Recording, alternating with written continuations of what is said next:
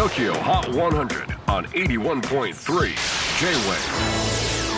クリス・ベプラーです。J-WAVE ポッドキャスティング TOKYO HOT 100、えー、ここでは今週チャートにしている曲の中からおすすめの一曲をチェックしていきます。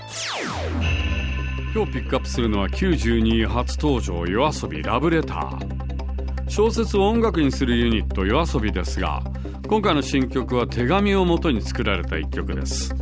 昨年とあるラジオ番組に yoasobi が出演。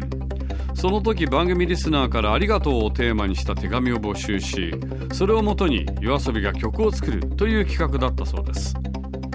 選ばれたのは当時小学校6年生だった初音さん。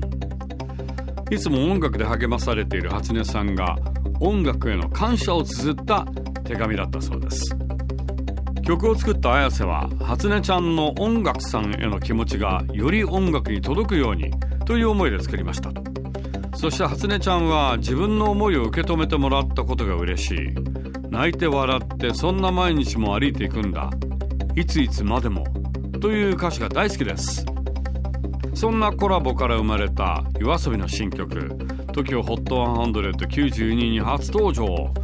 ラブレター。J-WAVE PODCASTING TOKYO HOT 100